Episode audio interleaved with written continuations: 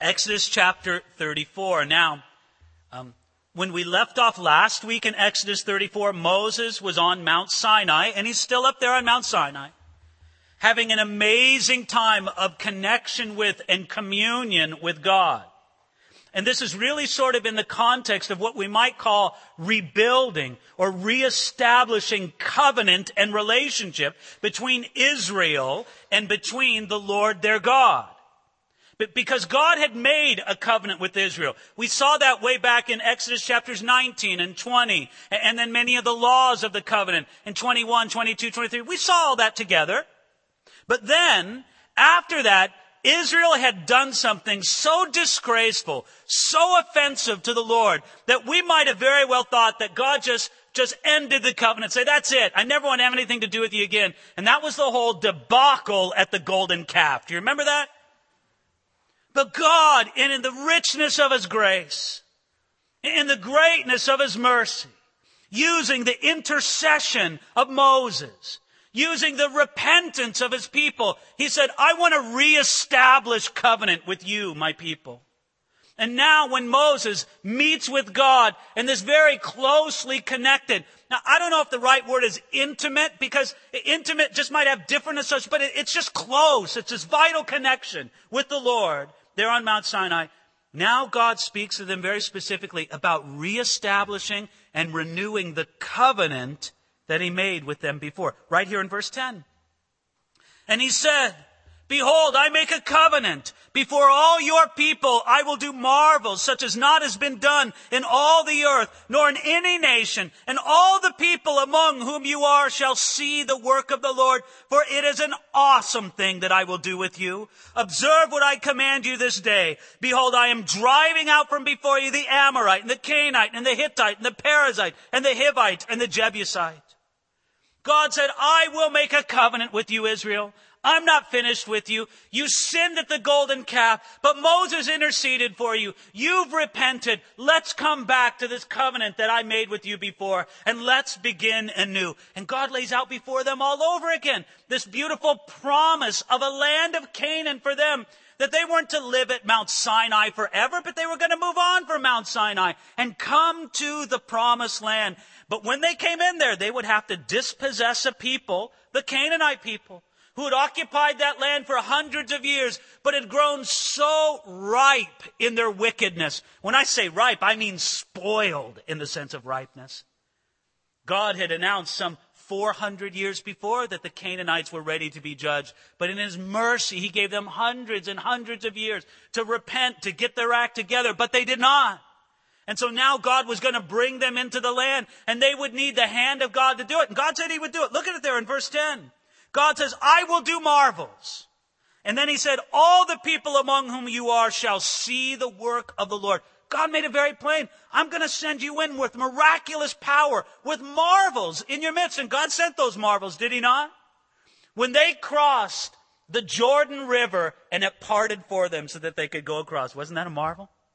When the walls of Jericho came down, wasn't that a marvel? When the sun appeared to stand still in the sky at the prayer of Joshua. Wasn't that a marvel? God did it with all these remarkable works, bringing them into the land.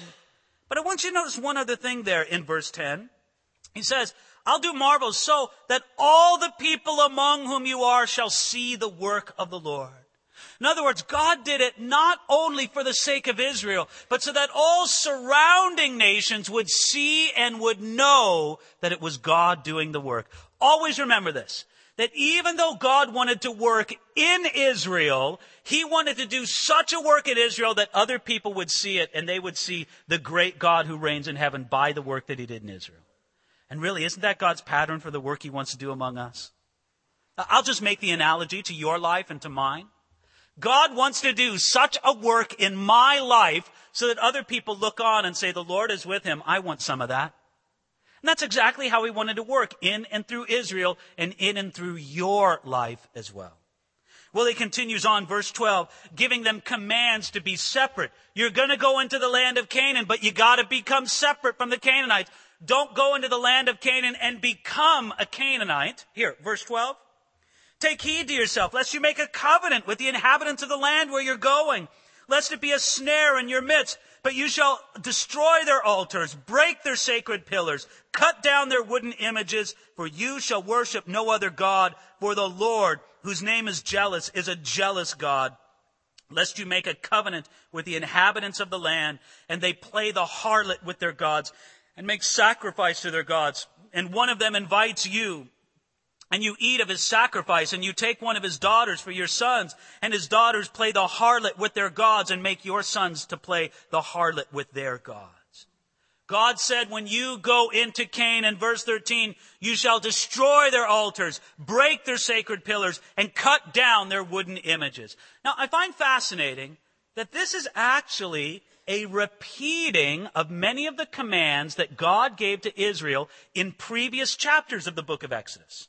And basically, from about verse 12 all the way through verse 26, you're going to find a repetition of many of these commands. Some of them are found in Exodus chapter 20. Even more of them are found in Exodus chapter 23. And so we've already talked about these things when we went through them. But I do want to remind you that we talked about these things in great depth right there in our video studio in what we called our conversational expositions where it was myself and David Wally and, and, Nate Wagner all sitting around a table in like 10 minute little video segments where we went in depth about these different commands and laws that God gave to the people. And I would just refer you to the website and highly recommend that as you're interested in these things, you look at these little brief 10 minute segments where we break down these commands. What, what did it mean that God told them to go into Canaan and destroy their altars and break their sacred pillars and cut down their wooden images? And we noticed as we went through that, that so much of the pagan worship of Canaan, it wasn't just wrong religiously.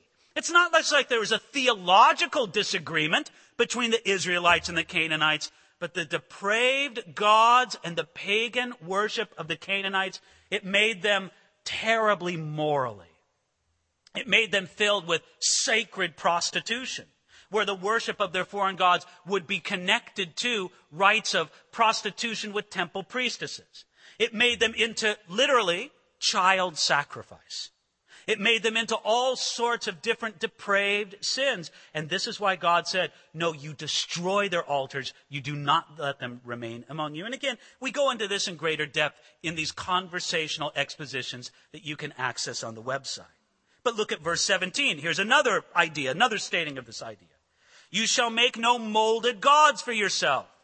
No graven images. No, should we say, no golden calves? Don't do that again. Don't make these golden cups. You just can't make any conception of God that you like and call it Yahweh. No, you can't do that. Because there is a true God. He's reflected to us through the pages of the Bible, and we shouldn't represent him with some physical or molded form in that way. Verse 18. The feast of unleavened bread you shall keep.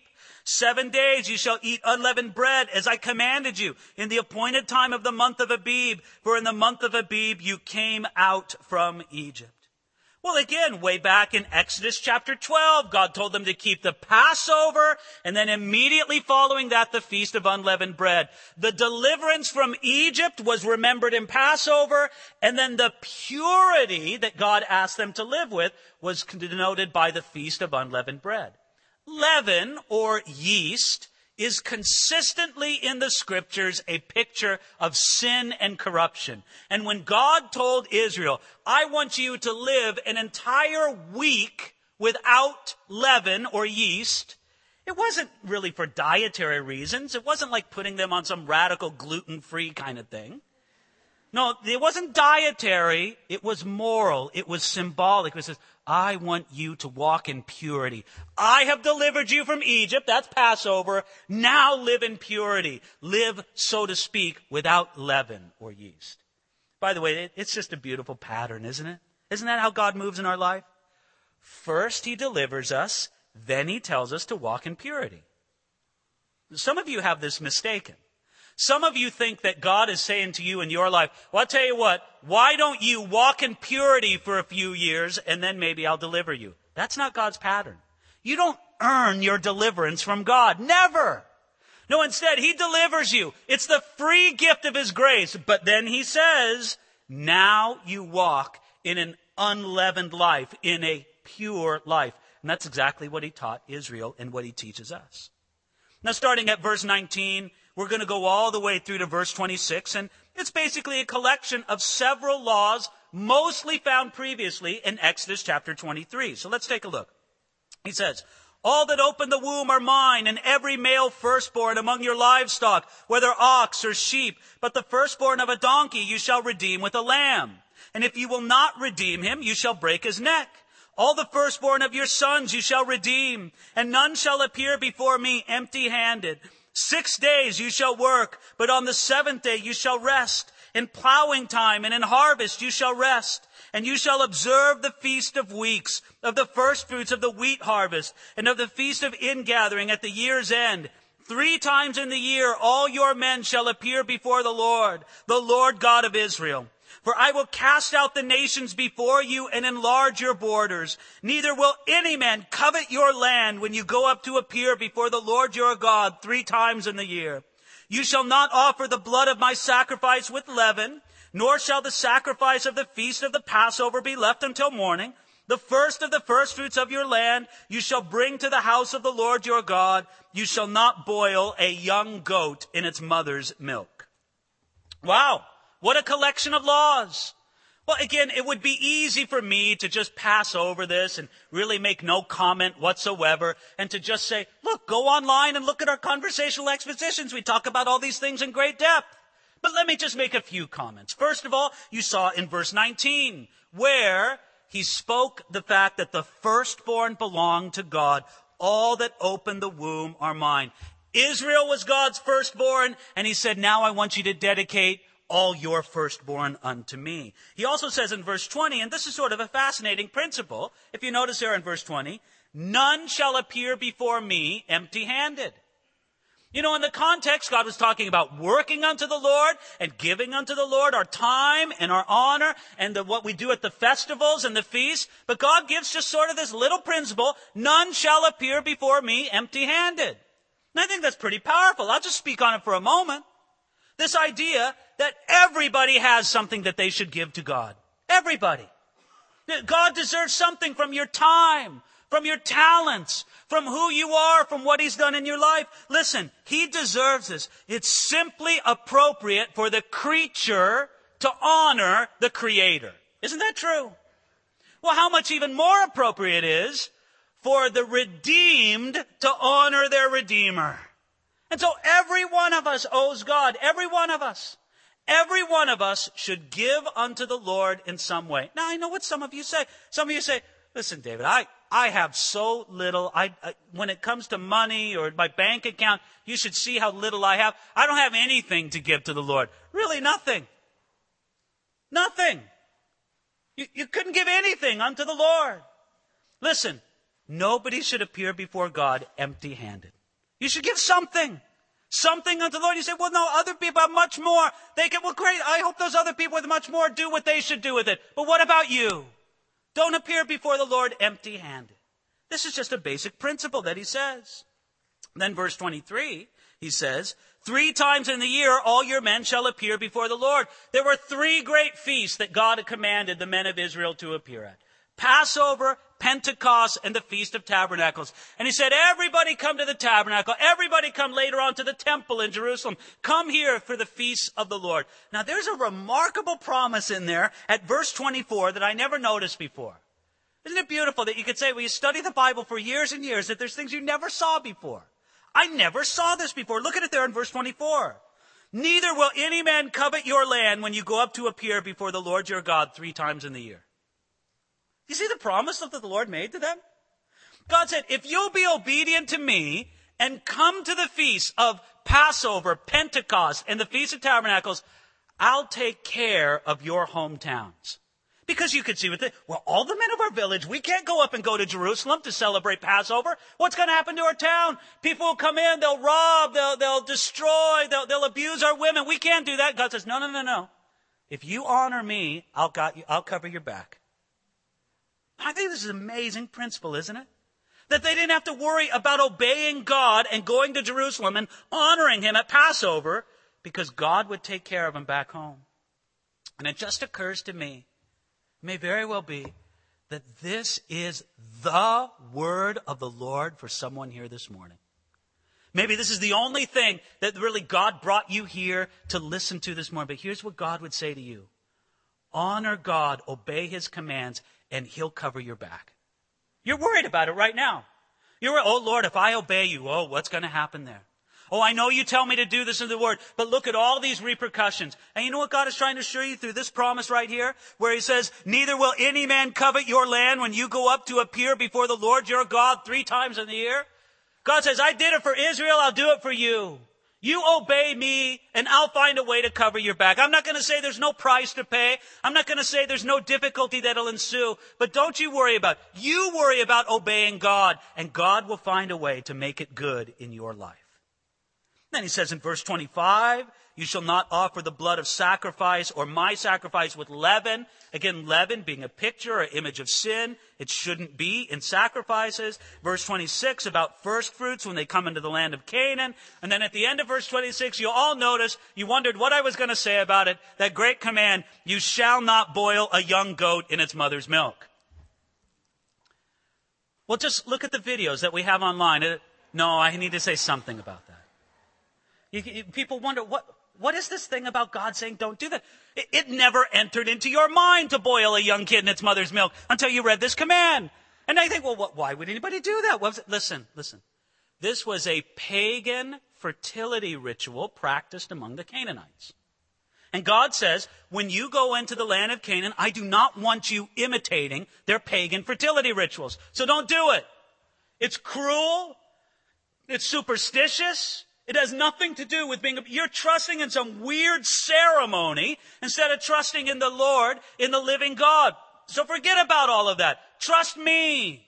You shall not boil a young kid or a young goat in its mother's milk.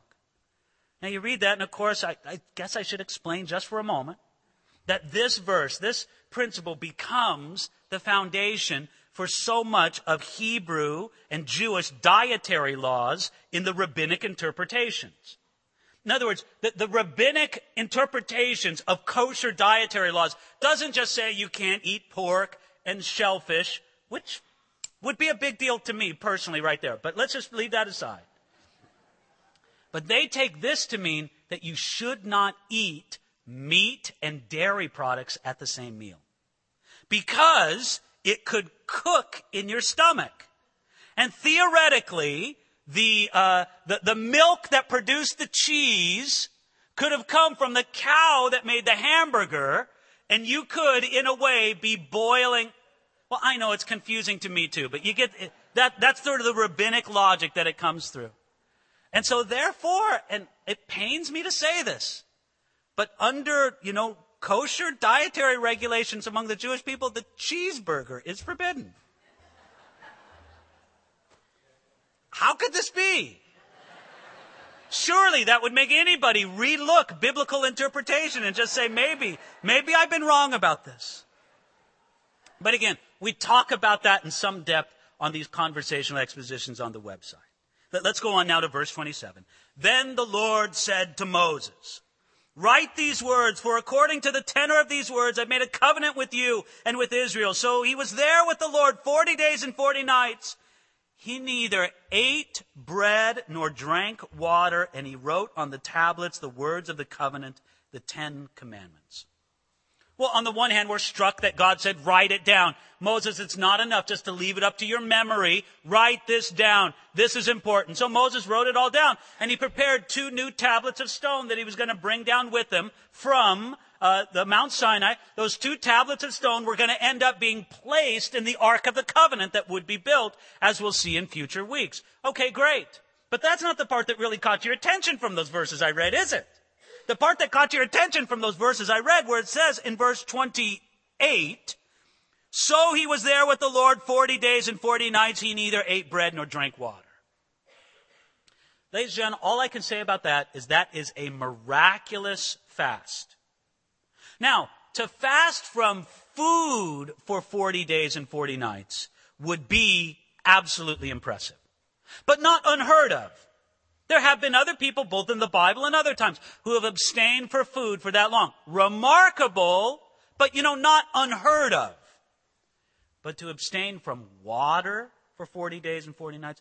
Ladies and gentlemen, that's nothing less than miraculous. And all we can say is this was some kind of miraculous fast that God uniquely called Moses to. You see, this is the kind of miracle and the kind of fasting that is never repeated in the scriptures and it's never recommended in the scriptures. Never. So if somebody comes up to tell me and says, listen, God's told me to fast from food and water for so long, I'm going to say, well, no, the Bible never tells you to do that. That's not recommended or repeated in the scriptures. This is clearly a unique thing, but what a powerful way to picture simply this. To picture the fact that man shall not live by bread alone, but by every word that comes from the mouth of God. Ladies and gentlemen, this speaks to something very critical in our present generation.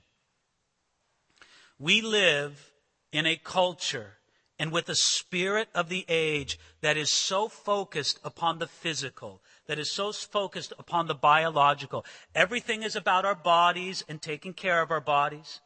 Everything is about our appearance. Everything is about our bodily pleasures and sensations. That we live such a body focused life. And listen, I- am going to tell you, fine, take care of your body. It's wonderful. Oh, that's great. I don't mean to depreciate that in the slightest, but I'll tell you without reservation that you're called to be more than just a body. Even a good looking body and a good looking appearance and a healthy body and a happy body. All of that's fine. I don't put it down in the slightest, but you're called to be more. You're a man and or a woman made in the image of God. And there's a spiritual aspect to your being. And I don't doubt that there's some people who on the physical, so they, they look great. Everything's well proportioned and toned and fit and healthy and all great and medical tests would turn out fine. But if you could examine them spiritually, they're emaciated and sick. They're, they're near death. And all I'm just simply trying to say is please remember you're more than a body. You should live for more than the physical sensations and pleasures of this world but rather you should understand that God has made you in His image. And that part of you that is most specifically in His image is immaterial. It's spiritual. And God wants you to give attention to the spiritual in your life. I'll say it again. Man shall not live by bread alone, but by every word that comes from the mouth of God. And I don't care if that bread is some beautiful, well-made artisan bread from a boutique bakery. It still can't satisfy every need. There's still something inside of you that resonates to the spiritual. And that is what we need to also give attention to in our lives. As illustrated by this, look at how it works out in the rest of the chapter, starting at verse 29. It was so when Moses came down from Mount Sinai and the two tablets of the testimony were in Moses' hand when he came down from the mountain. By the way, he didn't break this pair. That was the previous pair that Moses did not know that the skin of his face shone while he talked with him. So when Aaron and all the children of Israel saw Moses, behold, the skin of his face shone, and they were afraid to come near him. Isn't that remarkable? Moses came down and says he did not know that the skin of his face shone when he talked with him. Close communion with God physically affected Moses. It was so noticeable that both the leaders and the people of Israel were afraid to come near him, as it says in verse 30. Now you would have guessed that after such a remarkable and miraculous time of fasting, Moses would have come down from Sinai looking emaciated and almost dead. But he didn't come down like that. He came down with a radiance to his face, with an outshining from his countenance that everybody was so struck by that it made them afraid. They were hesitant to come near Moses. Hey, there's Moses coming down from Mount Sinai. How wonderful is that? Let's go up and meet him. As they get closer, he goes, what's wrong with his face? It's shining. It's glorious. There's something holy and different about that. This is a man who has spoken with God in a way that we haven't. We're afraid to come near to him. Now, what was this? It is true that a life lived with God affects a person's physical appearance. I believe this. It'll affect your face. The peace of God, the joy of God, the love of God, the goodness of God, will that not have an effect upon your face, upon your countenance? And friends, it should be evident in the face of anybody who follows Jesus. I won't make any uh, estimation or really comment on anybody uh, who has, as, as, as they sometimes call it, has some work done, so to speak. But I will just say this. For some people, the best beauty treatment they could ever have is just the peace and the love and the grace of God shining all over their life and giving their face that kind of joy, that kind of radiance. After the first service, somebody came up to me. And the man said that he'd been coming for, for quite a few months, but just in the last month, he and his wife gave their lives to the Lord. And he said it just not long ago, uh, they, they had gone to bed, and of course, as part of the wife's normal routine, uh, she took off all her makeup and everything, and so she went to bed. In the morning, when he woke up, he looked at his wife's face, and she was so radiant and beautiful that he was absolutely convinced that, that she had gotten up in the middle of the night and put all her makeup on. Now, of course, when she woke up and told that wasn't the case at all, he understood what it was. Jesus had filled her life. And it just, you know, I, I don't know how to say it. It just made her face better, right? There's something about the peace, the joy, the love of the Lord. And it's just true. I mean, it, it should radiate from who we are and how we look in our life. If you've been walking with the Lord for, for any amount of time, you just shouldn't have that mean face. You shouldn't have that stressed out face. You should have a face that connects with the, with the love and the peace and the grace of God. Spurgeon used to tell something to his preachers. I mean, it relates more to preachers, but by principle, you'll get what I'm talking about. He used to tell preachers, listen, when you preach about heaven, let your face be filled with the love and the joy and the peace and the radiance of God. Let it just shine out from your face when you preach about heaven. And then he said, when you preach about hell, he said, then your everyday face will do. but look, what Moses experienced here goes far beyond that general principle. This wasn't just like, hey, Moses, you're looking good. Looks like you maybe came from the spa, something like that. Wasn't that at all. No, no, friends, friends. There was a spiritual radiance, dare I even say a glory radiating from the face of Moses, from his remarkable communication with God. Verse 29 says that his face shone while he talked with him while Moses spoke with the Lord. That's where he received. And we understand it's not that this, this glory from the face of Moses was being generated from within Moses. No, it was being generated from the Lord and received by the face of Moses and reflected back to anybody who would see. And that's the only glory that you or I or any of us have. We're not little glory generators. All we are are glory receivers and reflectors. Just like the moon has no light of itself. Moses had no glory in himself. But just like the moon can receive and reflect the light of the sun, that's exactly, that's exactly what Moses did and what God wants it to be true of our own life. I'll tell you something else that seems glorious about this. Verse 29, and you see it right there. It says, Moses did not know that the skin of his face shone. How wonderful is that?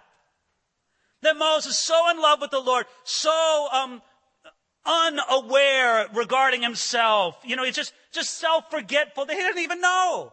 Why is everybody running away from me? He says when he comes down from Mount Sinai.